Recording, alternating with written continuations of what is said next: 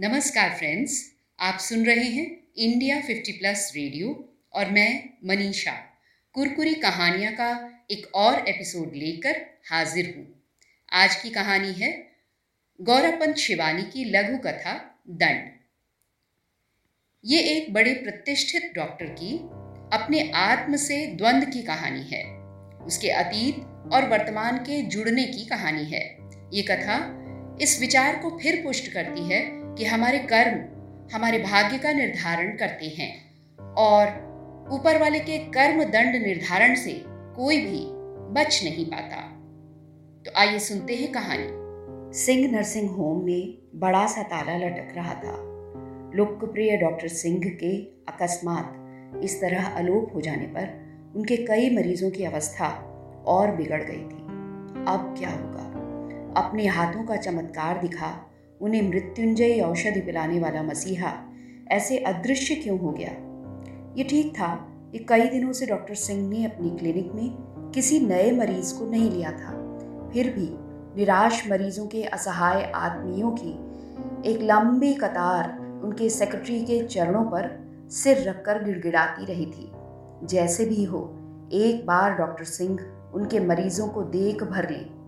पर सेक्रेटरी बेचारा क्या करता? डॉक्टर साहब अपनी सजी धजी कोठी के सबसे ऊपर के कमरे में स्कॉच लेकर बंद थे। किसकी मजाल थी जो द्वार खटखटा दे। बीच बीच में उनका गूँगा नौकर बदलू काली तेज कॉफ़ी की ट्रे वहीं पहुंचाता। साहब क्या कर रहे हैं? कैसा मूड है? बैठे हैं या लेटे हैं? किसी भी प्रश्न का उत्तर गूँगा नहीं दे पाता तो डॉक्टर सिंह का सेक्रेटरी सुशील राय झुंझला उठता। कैसी ही अटूट संपत्ति क्यों न हो, ऐसे भला कितने दिनों तक काम चलेगा? बंधे मरीज़, क्या उनके लिए बैठे रहेंगे? यही सब कहना चाहता था उनका युवा सेक्रेटरी डॉक्टर सुशील राय। पर कठोर प्रभु का आदेश था कि सिवा गूँगे बदलू के उनके कमरे में कोई ना आने पाए। ना जाने कितने इष्ट मित्र आ आकर लौट गए। जब रंगे बालों और लंबे नाखूनों वाली विधानसभा सदस्या रानी शिव सुंदरी भी बड़ी देर तक व्यर्थ ही द्वार भड़भड़ा कर भुनभुनाती लौट गई और शांत स्वर में डॉक्टर सिंह को ये कहते सुशील ने सुन लिया, शिवी, मुझे कुछ दिन क्षमा कर दो।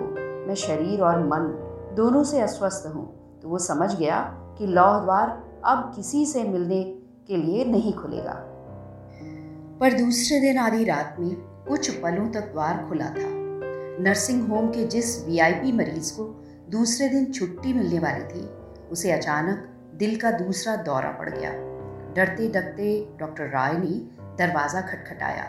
न खटखटाता और इसी बीच मरीज़ को कुछ हो जाता तो शायद सिंह नर्सिंग होम की नींव ही हिल जाती। मरीज़ किसी जनसंघी मंत्री का साला था। एकदम टाइम बम। कब घातक रूप से फट पड़े, ठीक नहीं। देखभाल करने को साथ में निरंतर बनी रहती उनकी समाज सेविका साली। उसी ने डॉक्टर सुशील को एक प्रकार से कंधा पकड़कर सीढ़ियों पर धकेल दिया। जैसे भी हो, डॉक्टर सिंह को नीचे खींच के ले आओ। नहीं आए तो उनके हक में ठीक नहीं होगा। मरीज़ को जब यहाँ लाए हैं, तब उसके जीवन की ज़िम्मेदारी भी वहन करनी होगी। डॉक्टर सुशील ने शायद घबरा कर द्वार कुछ ज़ोर से ही भड़बड़ा दिए थे। सर, मंत्री जी के साले की हालत बहुत खराब है। एक बार चलकर देख लिया जाए। भाड़ में जाए तुम्हारा मंत्री का साला। सौ दानव कंठ। एक साथ गरज उठे थे। पर फिर कुछ सोचकर उन्होंने स्वयं ही द्वार खोल दिया। प्रभु का स्याह चेहरा देखकर सुशील सहम गया था। लगता था कई दिनों से स्वेच्छा से बंदी बने डॉक्टर सिंह ने शरीर पर मन माना अत्याचार किया है।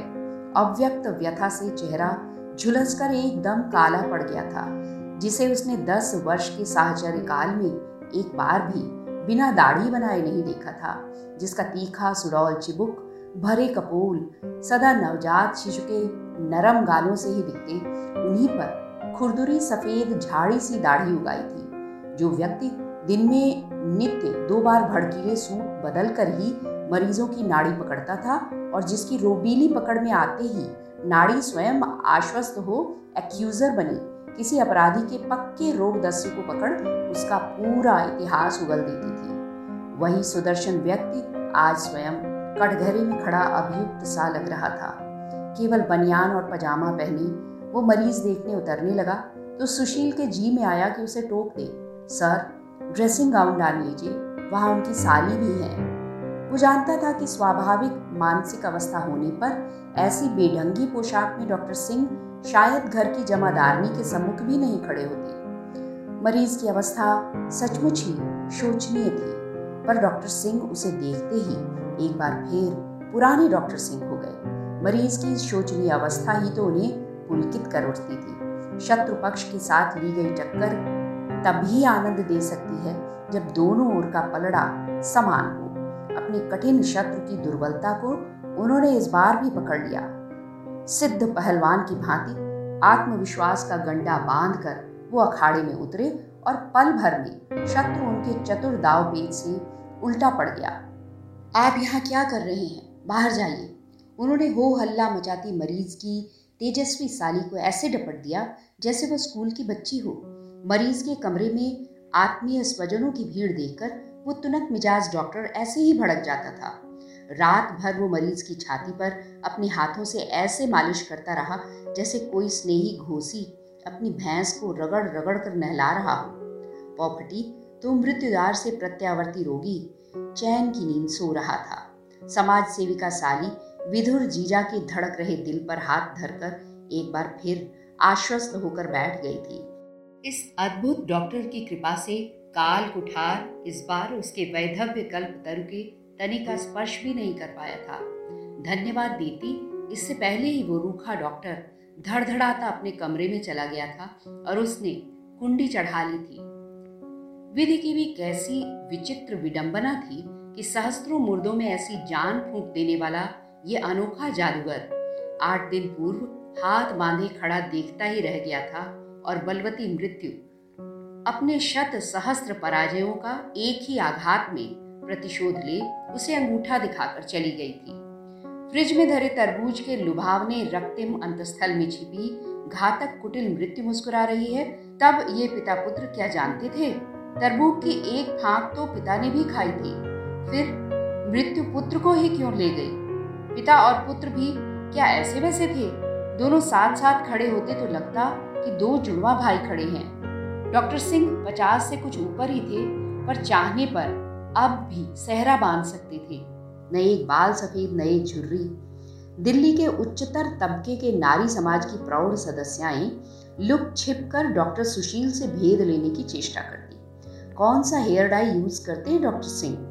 और जब हंसकर सुशील उनसे कहता कि डॉक्टर के व्यक्तित्व में किसी हेयर टॉनिक के विज्ञापन से चमकते उनके सिर से लेकर स्त्रियों को भी लजाने वाले उनके गौर चरण युगल तक सब कुछ विधाता प्रदत्त है तो वे अविश्वास से घूर कर चली जाती।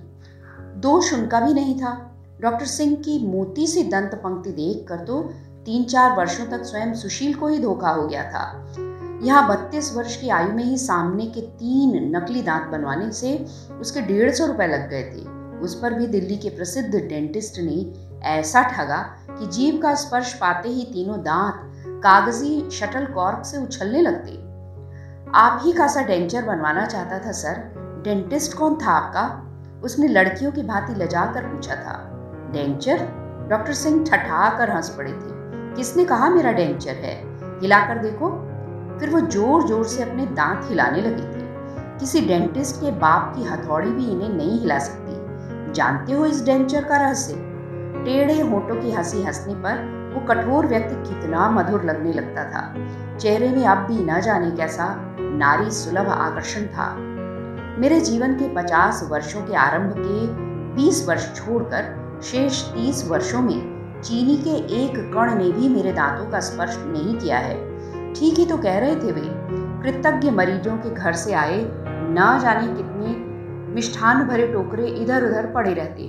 कभी रानी शिव सुंदरी अपनी कार में भर कर ले जाती कभी नौकर चाकर नाक मुँह में ठूसते। अरे बेटा, अंधाधुंध के राज में गधा पंजीरी खाए, सुशील की माँ कहती, पत्नी होती तो ऐसा होता? मृत पत्नी का बड़ा सा तैलचित्र उनके विजिटिंग रूम में टंगा रहता। कुछ दिनों पूर्व उनका एक प्रतिभाशाली मरीज़ अपनी समस्त कृतज्ञता डॉक्टर पत्नी की एक विराट ताम्र मूर्ति में ढालकर उन्हें उपहार दे गया। कैसी तेजस्वी महिला रही होंगी वो?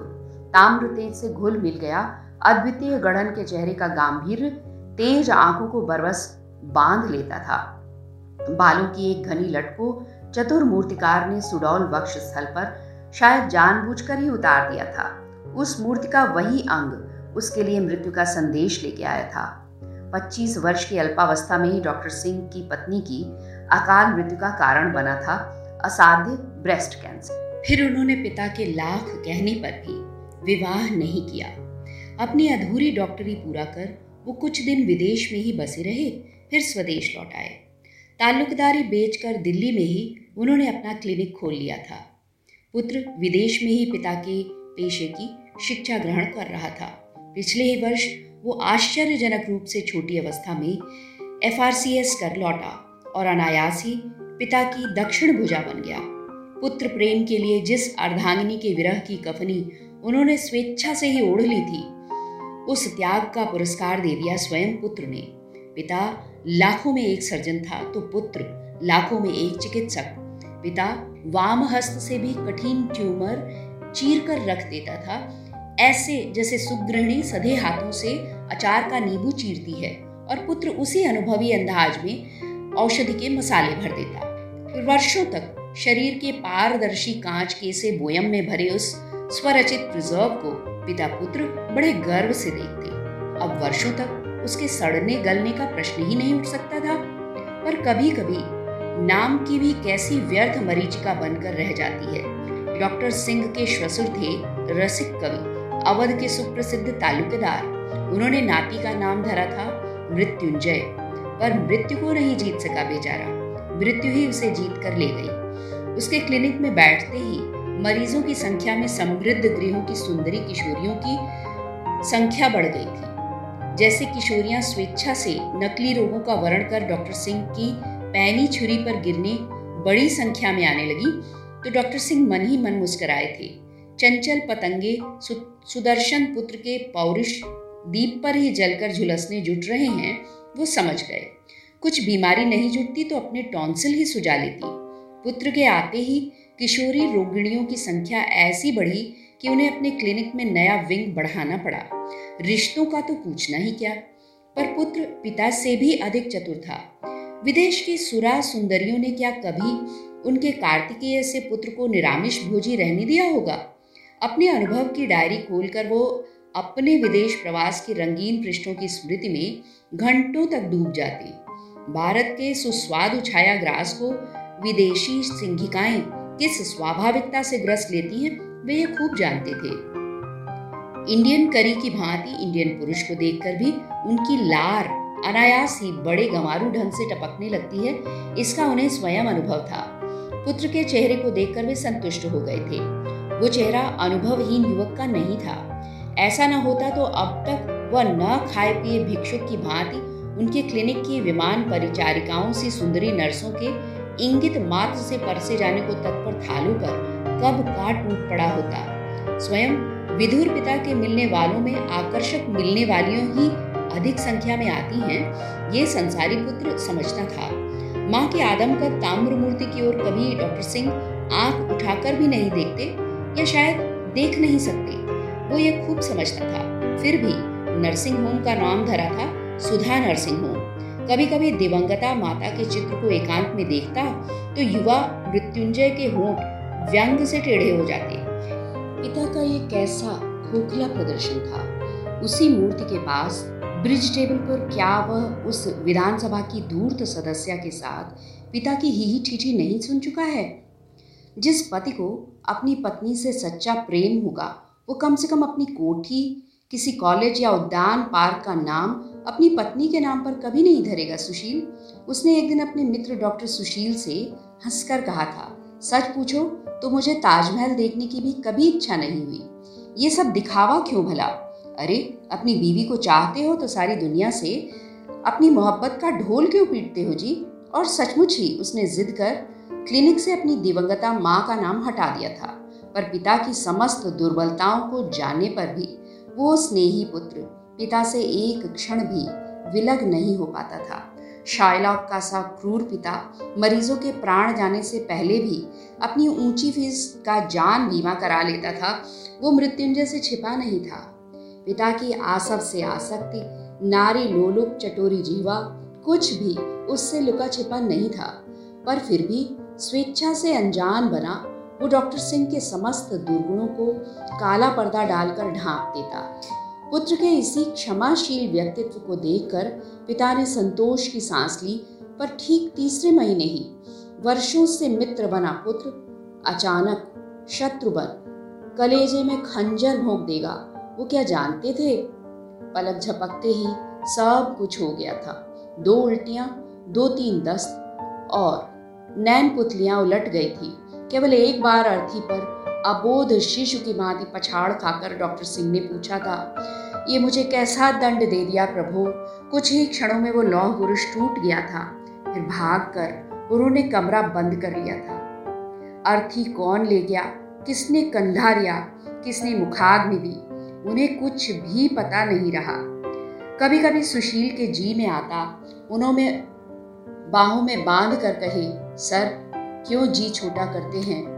मैं अब भी आपका बेटा हूँ। वचन देता हूँ, सर। जीवन भर कुंवारा रहकर आपके पास बना रहूँगा। आपका पुत्र नहीं रहा तो दूसरों के पुत्र तो हैं। उन्हें असाध्य रोगों से मुक्त कर अपने पुत्र का अमर स्मारक बनवाइए। पर वो मन ही मन सब समझता था। सगे पुत्र का धुंधला, टिमटिमाटा तारा जब टूटकर गिरता है तो फिर नक्षत्र खचित व्योम भी उस क्षतिग्रस्त शून्य की पूर्ति नहीं कर सकता। फिर भी रात भर जाग कर उसने कई बार रट कर वे वाक्य कंठ में साधे थे जो वो डॉक्टर सिंह से कहेगा। जैसे भी होगा, वो आज उन्हें क्लिनिक में खींच लाएगा। वो जाने के लिए तैयार ही हो रहा था कि गूँगा बदलू डॉक्टर सिंह का पत्र थमा गया। सुशील, लंबी छुट्टी पर जा रहा हूँ। शायद लौटूं और शायद नहीं। सारा अकाउंट और क्लिनिक तुम्हें सौंप गया हूँ। जी में आए तो चलाना। और जी में आए तो ताला डाल देना। तुम्हारा डॉक्टर सिंह। बदलू की आँख से अविरल अश्रुधारा बह रही थी। कहाँ गए? कब गए? एक प्रकार से उसे हिला हिलाकर सुशील ने झिझोड़ कर रख दिया था। पर फलहीन ठूंठ वृक्ष सा गूँगा बदलू, हिलाए जाने पर भी फल कैसे गिरा सकता था? गूँगी जेवा को बड़ी चेष्टा से हिलाकर उसने कहा, पफ पफ। फिर विवशता से शून्य में फैले दोनों हाथों से दुहत्थड़ माथे पर मार दिए थे। डॉक्टर सिंह लूप लाइन की उसी गाड़ी में जाकर बैठ गए थे, जिसमें 28 वर्ष पूर्व बैठे थे। ये कौन जान सकता था? वीरभूम का युग पुरुष करवट बदलकर शायद बेसुध पड़ा होगा, जहाँ से एक बार सांस रोक कर भाग आए थे। वही अब फिर सांस रोक भागे जा रहे थे। क्या खींच रहा था उन्हें? रांगा माटी के बीच सरपणी सी बल खाती कोपाई नदी या वर्षा से भीगी संथाल झोपड़ियों की, खस से भीगे पंखे सी सुगंध, या कच्ची संथाल ताड़ी की मादक स्मृति। जीवन के रस से छलकती गागर, जब रीति होकर ढुलक गई, तब इस ग्राम की स्मृति उन्हें क्यों पुकार रही? पिता के अंतरंग मित्र थे वीरभूम के जमींदार सुधीर रंजन राय चौधरी। पूजा की छुट्टियों में उन्हीं संतानहीन जमींदार, स्नेही दंपति का अतिथि बनकर वह ग्वालपाड़ा गया था। अपने विदेशी मित्रों के लिए बनाए गए अतिथि गृह को स्नेही जमींदार साहब ने उसके लिए खोल दिया था। एकांत में तुम मन लगाकर परीक्षा की तैयारी कर सकते हो। यहाँ कोई व्याघात डालने नहीं आएगा, उन्होंने कहा था। पर स्वयं नित्य ही व्याघात डालने पहुँच जाए तो भला कोई क्या कर सकता था? मोटी मोटी चिकित्सा विज्ञान की पुस्तकों में डूबा तरुण डॉक्टर जैसे ही खिड़की खोलकर बैठता, वैसे ही पास ही जमींदार साहब की पुत्री की स्मृति में बन रही कन्या पाठशाला भवन का निर्माण कार्य आरंभ हो जाता। है छत पीटती संथाल युवतियों की आकर्षक पदचाप का मृदु संगीत, उसके अध्ययनशील चित्त को नीरस जीव विज्ञान की पुस्तकों का उत्कोच देकर फुसला रहे किसी लंपट व्यसनी मित्र की ही भांति खींच ले जाती। राजा गेलो सौरके सौरके, रानी गेलो कांची सौरके, ओ राजार छाता পড়ে গেল জলে रानी हौसिलो मोने मोने राजा पक्की सड़क पर चल रहा है रानी कच्ची सड़क पर राजा का छाता पानी में गिर पड़ा और रानी मन ही मन हंसने लगी कभी कभी सरल संथाल भाव व्यंजना सुनकर युवा डॉक्टर मन ही मन हंसने लगता फिर देखता पतली रज्जु सोपान के चेपोज पर किसी सर्कस सुंदरी की सहज भंगिमा से चल रही कतारबद्ध संताल किशोरियां खिलखिलाती गारा सीमेंट ढो रही हैं। सांचे में ढले अंग, चितना, मोहक मरोड़ में बंधे पंखे के आकार सा संथाली जूड़ा, काली कोबरा की सी चिकनी काली चमकती नंगी पीठ घुटनों तक बंधी धोती और चेहरे के काले रंग का विरोधाभास प्रस्तुत करता लाल जवा का फूल। कभी कभी सुडौल वक्षस्थल से अचानक ही उस युवा डॉक्टर की निर्दोष आँखें टकरा जाती और वो सहम कर आँखें फेर लेता पर जिन्हें देखकर वो लजा कर आँखें फेरता, उन्हें लजाने का ना अवकाश था, ना चिंता। शायद उसका चित्त पढ़ लिख कर सयाना हो गया था और उन अनपढ़, प्रकृति की निर्जन वनस्थली में जन्मी, पली, वन कन्याओं का चित्त था, शिशु सा निष्कपट, निर्दोष। अबोध शिशु को क्या अपनी नग्न अंगों की लज्जा डस सकती है? कभी कभी ठेकेदार के कर्कश स्वर में एक ही नाम की बार बार आवृत्ति होती है। और चांदमणि तू छोकरी अपने को समझती क्या है री? अपने इस रूप का इतना घमंड क्यों है री तुझे? अतिरूप से ही जनक सुता हरी गई थी। इतना याद रख छोकरी। तब से बस एक ही तसला गारा लाई है। अतिरूप से हरे जाने का भय दिखाकर डराई गई उस सुंदरी जनक सुता को देखने का लोभ एक दिन सिंह भी नहीं संवरण कर सका। तसला सिर पर धरे ढीठ चांदमनी, जानबूझकर ही अलस मंथर गति से चली जा रही थी कि बूढ़ा ठेकेदार कर्कश स्वर में चीखा, तुमसे अब काम नहीं होने का। घाघू से आज ही कहना होगा कि तुझे अब बीरू को सौंप दे। एक लाठी धरेगा बीरू और ये कमर की लचक पचक सब भूल जाएगी। खिलखिलाकर चांदमनी हँसी और चौंक कर डॉक्टर की आँखें स्वयं उठ गईं। बाँस बनों के जुर्मुट से घिरे उस जंगल में संध्या नित्य कुछ समय से पूर्व ही उतर आती थी। झुटपुटे अंधकार के म्लान कैनवस पर तसला धारणी मुग्धा की वो सांवली सलोनी छवि। सिंह को किसी कलाकार के बनाए काले लिनोकट से ही आकर्षक लगी। चटपट उसने खिड़की बंद कर दी। अच्छा तो वही थी घाघू की बेटी। एक दिन वो कुछ कह तो रहा था कि उसकी एक ही बेटी है। उसने सगाई भी कर दी है, पर ठेकेदार के यहाँ काम कर रही है। कुछ पैसे कमा लेगी तो ब्याह देगा। घाघू मांझी जमींदार साहब का संथाल भृत्य था और उन्होंने उसे मित्र पुत्र की सेवा के लिए वहीं भेज दिया था। काले हबशी सा चुपचाप रहने वाला भृत्य परदेशी नवीन स्वामी की भाषा न समझने पर भी उसके एक एक आदेश को ऐसे पूरा कर देता कि सिंह दंग रह जाता। ऐसे करदय खुद से पिता की पुत्री ऐसी सुंदर कैसे हो गई होगी? बड़ी देर तक पुस्तकें पढ़ता सिंह दूसरे दिन देर तक सोता रहा। अचानक तीखे अपरिचित नारी कंठ को सुन वो हड़बड़ा कर उठ बैठा।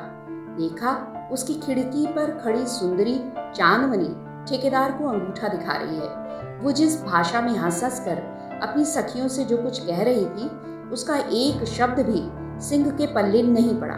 पर अंगूठा प्रदर्शन की विजयी मुद्रा से वो जान गया कि अब वो ठेकेदार के यहाँ काम नहीं करेगी।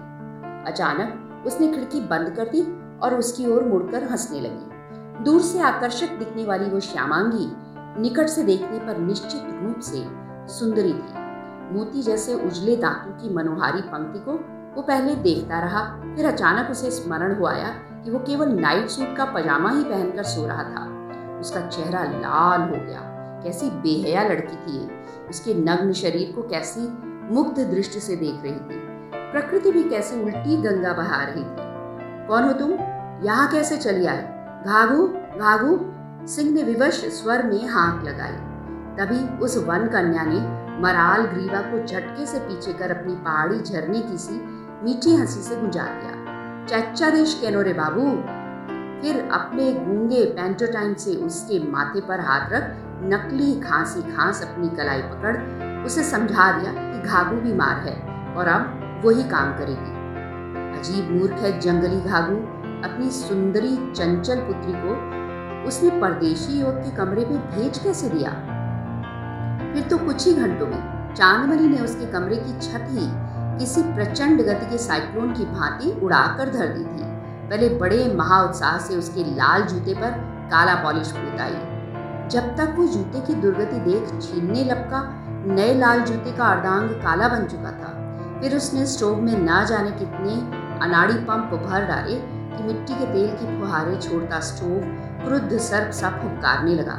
भागकर झुंझलाए सिंह ने स्टोव बुझाया और हाथ हिला हिलाकर उसे दूध का कटोरा डबल रोटी दिखाकर समझाया कि वो चली जाए। खाने को सब है, वो खा लेगा। मुस्कुराकर वो ऐसे बैठ गई जैसे समझ गई हो। तब बैठ क्यों गई? हार कर वो अपने पलंग पर बैठ गया। बड़ी देर तक उसने, जब कोई आहट नहीं मिली तो सहम कर चौके में झांका। देखा तो सुंदरी चांदमणि दूध के कटोरे में समूची डबल रोटी डुबो डुबो कर खा रही थी। नवीन स्वामी को देखते ही निर्दोष हँसी से सांवला चेहरा उज्जवल हुआ। तू ही बोले खा। तूने कहा था खा? उसने कहा। हाय रे दुर्भाग्य, पता नहीं। ये कुछ का कुछ समझने वाली पगली कभी कुछ अनर्थ ना कर बैठे। खा पीकर चांदमनी उसकी भोजन व्यवस्था में जुट गई। न जाने कहाँ से आंचल से ढेर सारी शुक्ति ले आई थी। सुखाई हुई मछलियाँ। उन्हीं को तेल में चटपट भूंज कर वो पल भर में आतप चावल रांध लाई। मेज पर चावल की प्लेट लगाकर उसने गलाया गरम गाय का घी महाऔदार्य से स्तूपाकार चावल पर बिखेर दिया। जितनी देर वो खाता रहा वो स्वयं चौके के अंतराल में छिप गई। शायद वो जान गई थी कि उसकी उपस्थिति संकोचशील अतिथि को पेट भर खाने नहीं देगी। जब वो हाथ धोने उठा तो अपने पिता की ही भांति चिलमची, जग, तौलिया लेकर उपस्थित हो गई। तसले में सीमेंट गारा ढोने वाली वो मजदूरनी कैसे ये सब सीख गई थी? तीन ही दिनों में उस कर्तव्य परायणा सुंदरी सेविका ने अपने निस्वार्थ सेवा से सिंह को ऐसे जीत लिया कि तीन दिन पूर्व जिसकी वन्य उपस्थिति युवा डॉक्टर को झुंझलाहट से बौखला देती थी, अब उसी के आने का समय होता तो उसकी आँखें स्वयं ही दर्पण की ओर उठ जाती। पहले दिन अपनी छाती और पीठ की नग्नता का स्मरण कर वो लज्जा से लाल पड़ गया था और नाइट कोट ढूँढने लगा था। अब स्वयं ही अपने पौरुष का दर्पण उस किशोरी की आँखों पर डाल उसे चौंधिया देता और वो मुग्धा एक टक उसकी नंगी छाती को देखती रहती। अधूरा डॉक्टर शायद नवीन प्रेमिका को प्रभावित करने के लिए ही उसके पिता की पसलियाँ ठूक पीट एक छोटा मोटा नुस्खा भी लिखाया था। चांदमणि की बड़ी आँखें प्रशंसा में विस्फोरित होकर और बड़ी हो गई थी। कभी कभी प्रणय केल में डूबी याचिका को चूल्हे पर जलती मछली का ध्यान भी नहीं रहता। जलांत पाकर वो मछली उतारने भागती तो युवा प्रेमी उसे फिर बाहों में खींच लेता। कैसी अद्भुत देहगंध थी उस वन कन्या की। नई बन रही इमारत की सौंधी गंध ही उसके शरीर में रिस गई थी, या कच्ची ताड़ी के रस की मादक सुगंध थी। उस मधुर श्वास प्रश्वास में कैसा सरल आत्मसमर्पण था उसका। एक बार तरुण डॉक्टर के संस्कारी चित्त ने अधमरे विवेक से विरोध में गर्दन उठाकर घोर आपत्ति भी की थी। ये तुम्हारा सरासर अन्याय है। क्यों परिणाम से आँखें मूंद रहे हो? इस निर्दोष, अनुभवहीन किशोरी के साथ की गई छलना क्या तुम्हें जीवन भर नहीं डसेगी? पर उद्दाम मुफट 24 वर्ष का यौवन 16 साल के कैशोर तालम ताल अरण्य से घिरा अतिथि गृह और डूबती संध्या। सब मिलजुल कर विवेक को मुँह, हाथ, पैर बाँध दूर कोने में पटकते थे। क्रूर नियति दोनों को शतमुखी विनिपात की खाई में खींच ले गई चांदमणि सचमुच ही चंद्रकांत मणि सी तेजस्वी बनती जा रही थी। सातवें दिन घाघू स्वस्थ होकर लौट आया।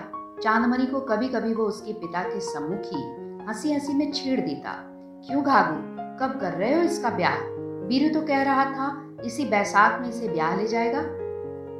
बीरू मांझी का नाम सुनते ही वो भड़क उठती घाघू कुछ कहता, इससे पहले ही वो कहती बीरू मुखे आगून बीरू के मुख में आग। सात दिन के लिए आए पाहुने को बीस दिन हो गए थे। चांदमणि नित्य, आधी रात को निर्भीक अभिसारिका बनी, उसकी खिड़की के नीचे खड़ी हो जाती। जो लंबे लंबे हाथों की रस्सी उसे ऐसे ऊपर खींच लेती जैसे वो कागज़ का फूल हो। एक दिन दोनों हाथ उसे उठाने झुके तो वो नित्य की ही भांति खड़ी नहीं थी। महुआ वृक्ष के नीचे बैठी उल्टी कर रही चांदनी थोड़ी ही देर में फिर हंसती हुई खिड़की के नीचे खड़ी हो गई। आज मौसी ने ढेर सा रस पिला दिया था। इसी से सिर चकरा गया। उसने हँसी के फूल बिखेर दिए। सिंह रात भर नहीं सो पाया। क्या मौसी के पिलाए ताड़ी के रस से ही उसका माथा चकरा रहा था? ईश्वर करे, ऐसा ही हो। सारी रात वो यही मनाता रहा। दूसरे दिन उठते ही उसने अपना सामान बाँध लिया। चांदमणि उस दिन अपनी मौसी के साथ शिवड़ी के मेले में रस बेचने जा रही थी। चांदमनी ने उसने अपने जाने की बात ही नहीं की और चुपचाप खिसक गया। चलने लगा तो उसने घाघू के हाथ में सौ सौ के दो नोट धर दिए। कॉलेज फ़ीस के लिए धरे पूरे दो सौ घाघू के हाथ में रखकर उस मूर्ख, स्वार्थी युवक को लगा था कि वो संसार का सबसे उदार व्यक्ति है। इतने रुपए सरल घाघू के आँखें ही फट गई थी। ऐसी टिप तो उसे जमींदार साहब के अतिथियों ने भी कभी नहीं दी थी। चांदमणि के ब्याह में लगा देना। उसने फिर बुजुर्गाना आवाज़ में कहा था, अब विवाह में देरी मत करना घाघू फिर तीसरे ही महीने डॉक्टर सिंह ने अपने पिता को अपने विवाह की स्वीकृति दे दी थी। इतने वर्षों तक अपने वैभव और प्रभुता के मत से अंधा बना वो जानबूझकर ही अतीत को सशक्त भुजाओं से पीछे धकेलता रहा था, पर आज उन सशक्त भुजाओं की शक्ति चुप कर रह गई थी। जिस सरला किशोरी को वो असहाय अवस्था में छोड़कर आया था, जिसके निस्वार्थ आत्मसमर्पण की सुध शायद ही उसे कभी सुख के क्षणों में आई थी उसी सांवले चेहरे पर जड़ी तो करुण आँखों का मुँह उपालंब आज उसे अपने जीवन के चरम दुख के क्षणों में पागल बना उठा। अपनी निरुपायता आवारापन उसे धिक्कारने लगा और फिर उसी विस्मृत गाँव की ओर भागने लगा। वो पहुँचा तो दिन डूब चुका था। पंसारी की छोटी सी दुकान कालचक्र में विलुप्त होकर वहाँ एक जगमगाता डिपार्टमेंटल स्टोर खड़ा था। जमींदार साहब का पता पूछना व्यर्थ था। वो संथाल ग्राम की ओर बढ़ गया। वही वेणुवन और कद की परेड सी करती झोपड़ियाँ। अंधेरे ने बढ़कर परिचित हाथ कंधे पर धर दिया। अचानक विलाप का करुण कंठ सुनकर वो ठिठक गया। आ, बालाई चाँद रे, सोना। उसका सर्वांग सिहर उठा। धीरे धीरे उसने चोर की भांति बढ़कर खिड़की से झांका। उसके जी में आया, वो ज़ोर से चीख पड़े। छोटे से कमरे का संकुचित क्षेत्रफल झेले, जो लंबी लाश पड़ी थी। वो तो स्वयं ही मृत्युंजय का जीवित संस्करण था। क्या वही पिता को चमत्कृत करके एक बार फिर अर्थी में बंधने लौट आया था? वही चेहरा, देह की वही सुगठित ललाम, श्यामल कांति। उसके चारों ओर घेरा सा बनाए संथाल स्त्रियाँ घुटनों में सिर डाले। करुण सिसकियों का वैसा ही छंदबद्ध संगीत प्रस्तुत कर रही थी। जैसा छत पीटने में किया करती थी। मृतक के सामने पछाड़ खाती माँ को पार्श्व में बैठे व्यक्ति ने बड़े यत्न से उठाया और डॉक्टर सिंह ने कच्ची मिट्टी की दीवार थाम ली। बूढ़े वीरू मांझी को घनी सफ़ेद मूछों के बीच भी उन्होंने उसे पहचान लिया। मत रो चाँद, अब वो क्या तेरे रोने से लौटेगा? उन्मादिनी चांदमनी एक बार फिर पछाड़ खाकर गिर पड़ी। डॉक्टर सिंह मुड़े और तेज़ी से भागने लगे। कुछ पलों के लिए शायद वो सचमुच ही मानसिक संतुलन खो बैठे थे। उन्हें लग रहा था, उन्मत्त संथाल भीड़ उनका पीछा कर रही है। मृत बलाई की लाश लेकर। उन्हें पकड़ वे अर्थी उन्हीं के कंधों से टिका देंगे। हाफते पसीने से लथपथ जब डॉक्टर सिंह बोलपुर पहुँचे तो सब पैसेंजर गाड़ियाँ जा चुकी थी। पर मुझे तो अभी जाना है, अभी, उन्होंने फटे स्वर में कहा। अभी कोई गाड़ी नहीं जाएगी, साहब। छोकरे से स्टेशन मास्टर ने उस विक्षिप्त व्यक्ति के प्रश्न के उत्तर में कहा, एक मालगाड़ी यार्ड में ज़रूर खड़ी है। आठवें दिन कलकत्ता पहुंचेगी। चाहे तो उसी में चली जाइए। पर उसके व्यंग को ग्रहण करने की अवस्था भी शायद उनकी नहीं रही थी। धन्यवाद धन्यवाद कहता वो नित्य एयर कंडीशन गाड़ी में यात्रा करने वाला सूरज का समृद्ध स्वामी चोरों की भांति इधर उधर देखता सचमुच ही मालगाड़ी के डिब्बे में बैठ गया। सहयात्री थे बड़ी बड़ी दाढ़ी वाले दो पछाही बकरे और चार गाय। सबने एक साथ चौंक कर उस डरे सहमे यात्री को देखा। फिर जुगाली करती बड़ी बड़ी करुण आँखों वाली गाय ने सींगों से स्वीकृति दे दी, जैसे सब कुछ जान गई हो। अंजर पंजर हिलाती मालगाड़ी चली। बकरों के साथ वो भी धक्का खाकर गिरा। फिर तिकोनी खुली खिड़की पकड़कर बैठ गया। खिड़की के उसी छिद्र से बरसों पूर्व परिचित स्टेशन एक एक कर हाथ मिला गए। मुस्कुरा, बोनपास, तौलित, भेदिया, गीली घास और गोबर मिश्रित सुगंध। उसे संसार की सर्वश्रेष्ठ सुगंध लगने लगी। अपने दोनों परिष्कृत रुच के नथुने भींच कर उसने आँखें मूंद ली। पास खड़ा एक दढ़ियल पछाही बकरा उसके घुटने चाटने लगा। शायद एक पशु ने दूसरे पशु को अब पहचान लिया था। हिलती मालगाड़ी के कंपन से टुनटुनाती गाय के गले की घंटियाँ बज रही थी। डॉक्टर सिंह को लगा, वो किसी पवित्र देवस्थल में बैठे हैं और उसी मंदिर की नन्ही घंटियाँ बजने लगी हैं। मुझे ये दंड क्यों दिया प्रभु? पंद्रह दिन पूर्व जवान बेटे की अर्थी पकड़ इस मूर्ख ने विधाता के न्यायालय में अपनी तर्कहीन नालिश की थी, जिसने जीवन भर कभी जन्मदाता का स्मरण नहीं किया।